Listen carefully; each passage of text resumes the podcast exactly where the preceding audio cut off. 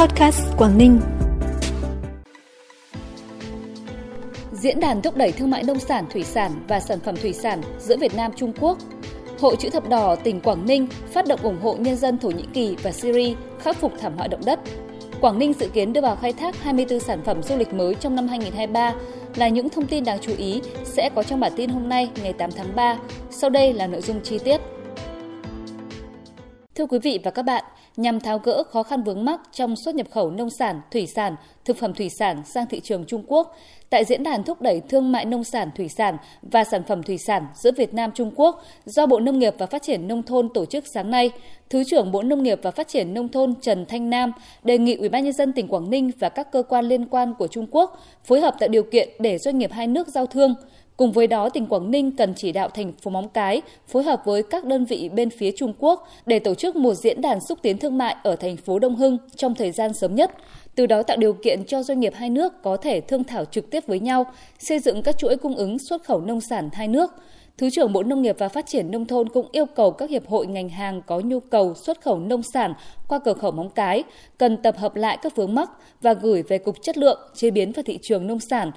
để Bộ Nông nghiệp và Phát triển Nông thôn làm việc với các cơ quan chức năng của tỉnh Quảng Tây trong thời gian tới. Sáng nay, Hội chữ thập đỏ tỉnh Quảng Ninh tổ chức lễ phát động ủng hộ nhân dân Thổ Nhĩ Kỳ và Syria khắc phục thảm họa động đất. Hưởng ứng lời phát động, Hội chữ thập đỏ 13 địa phương trong tỉnh và một số đơn vị tổ chức đã đăng ký ủng hộ tại lễ phát động với số tiền trên 300 triệu đồng. Các vị đại biểu và cán bộ hội viên Hội chữ thập đỏ tỉnh cũng đã ủng hộ trực tiếp ngay tại lễ phát động – Chương trình ủng hộ nhân dân Thổ Nhĩ Kỳ và Syria khắc phục thảm họa động đất sẽ được Hội chữ thập đỏ tỉnh triển khai đến hết ngày 30 tháng 3 năm 2023.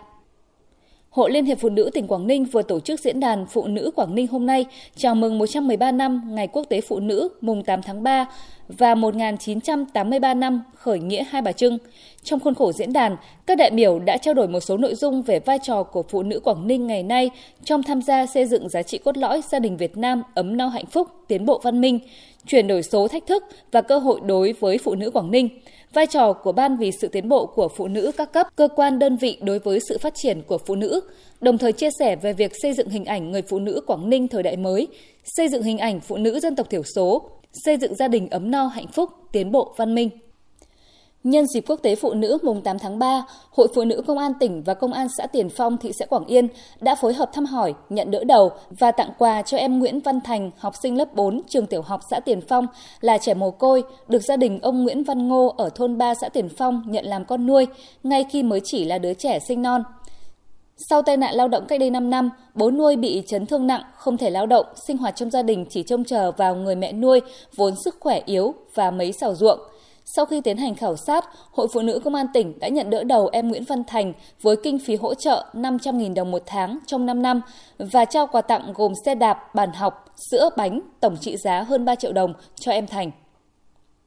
Trước thành tích của đội tuyển bóng đá nữ than khoáng sản Việt Nam đoạt ngôi vô địch giải bóng đá nữ Cúp Quốc gia 2023, sáng nay tại thành phố Hạ Long, Tập đoàn Công nghiệp Than khoáng sản Việt Nam đã tổ chức gặp mặt chúc mừng, khen thưởng huấn luyện viên và các cầu thủ đội bóng đá nữ Than khoáng sản Việt Nam TKV.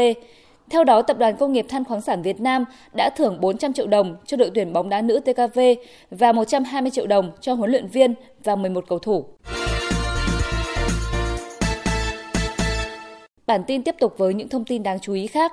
Năm 2023, các địa phương của tỉnh Quảng Ninh dự kiến sẽ đưa vào khai thác 24 sản phẩm du lịch mới, trong đó có một số sản phẩm đáng chú ý như tham quan núi Bài Thơ, tuyến phố đêm, phố đi bộ Long Tiên, hoạt động thể thao, vui chơi giải trí thuyền buồm, dịch vụ nghe nhạc trên Vịnh Hạ Long, sản phẩm du lịch ẩm thực Việt Trung, phiên chợ vùng cao Bò Hèn Móng Cái, Sở Du lịch Quảng Ninh cũng đề xuất công nhận hai tuyến tham quan trên vịnh Bái Tử Long xuất phát từ cảng quốc tế Ao Tiên để đưa vào khai thác ngay. Tuyến 1 cảng Ao Tiên, hang Phất Cờ, nuôi trồng trai ngọc hòn đá đen, hòn quạ, cống Lão Vọng, hòn đũa, đảo Minh Châu, cảng Ao Tiên có tổng hành trình 53 km.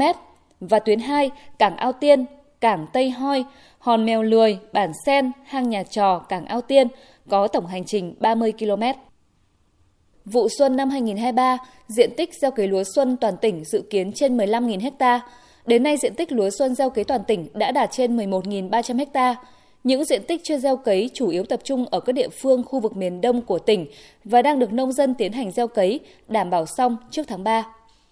cơ quan cảnh sát điều tra công an tỉnh Quảng Ninh và công an thành phố Hạ Long đang phối hợp khẩn trương tiến hành xác minh, điều tra làm rõ nguyên nhân vụ án mạng xảy ra vào chiều ngày 7 tháng 3 trên địa bàn phường Hà Lâm, thành phố Hạ Long.